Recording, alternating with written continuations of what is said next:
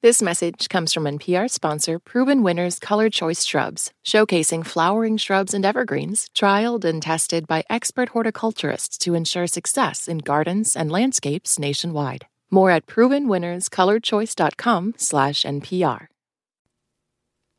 Live from NPR News in Washington, I'm Dave Mattingly. For the first time in 50 years, a U.S. made spacecraft has landed on the moon. NPR's Geoff Brumfiel says a private company has successfully placed the crewless lander near the lunar South Pole. The probe is called Odysseus. It had to land automatically, and that was tough, especially because a critical set of lasers weren't working. The team on Earth turned on an experimental system to use as a backup, and it was successful.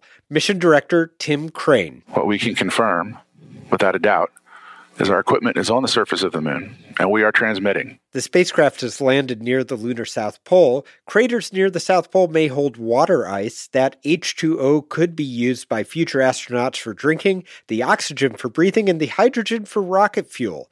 Odysseus is a small first step. It's expected to operate for only about a week on the lunar surface.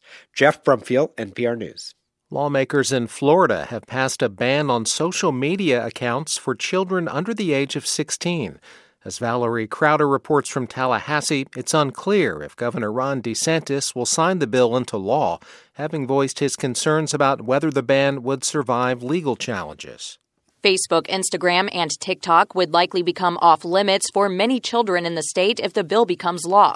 Florida House Speaker Paul Renner says the goal is to protect children from the addictive features of those platforms and other potential harms. We've made changes throughout this process that I believe make this bill not only the strongest in the nation, but also one that will pass constitutional muster. And we're very excited about what this means for the future of our children here in Florida. Opponents say it would take away parents' rights to make choices for their children. DeSantis has indicated that he doesn't believe the measure would survive a legal challenge, and it remains unclear if he'll sign it. For NPR News, I'm Valerie Crowder in Tallahassee. The South Carolina Republican presidential primary is tomorrow. The state's former governor, Nikki Haley, continues to make campaign stops in hopes of cutting into former President Donald Trump's lead in the polls there.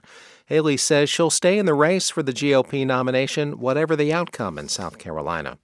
Donald Trump was in Tennessee last night, where he pledged to defend Christian values if he wins a second term in the White House. I really believe it's the biggest thing missing from this country.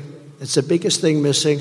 We have to bring back our religion. We have to bring back Christianity in this country. Trump was speaking in Nashville at the National Religious Broadcasters International Christian Media Convention. Trump did not mention a ruling from Alabama's Supreme Court recognizing frozen embryos as children under state law. President Biden's reelection campaign issued a statement blaming Trump for that ruling. Wall Street futures are on the downside this morning. Dow futures are off 11 points. This is NPR News from Washington. Changes are coming at media outlets Vice News and WAMU Radio in Washington, D.C., one of NPR's largest member stations. NPR's David Folkenflik has details. Vice's chief executive announced the publisher would shut down its website, vice.com, put more emphasis on social media platforms, and seek partnerships with established media outlets. Bruce Dixon called it a shift to a studio model create things others distribute, and said several hundred jobs would be eliminated. The high flying digital outlet had been contemptuous of its elders, its gonzo style often masking enterprising journalism. The debt it took on proved insurmountable.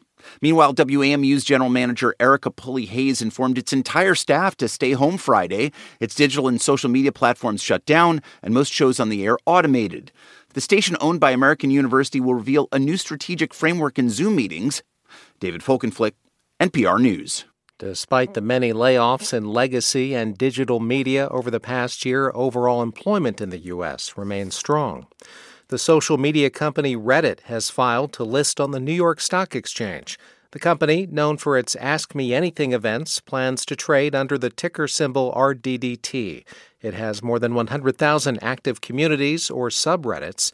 In its filing statement, the company says it plans to go public while, in its words, keeping Reddit a real and authentic place to build and find community.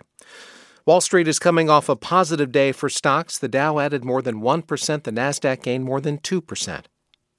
I'm Dave Mattingly in Washington.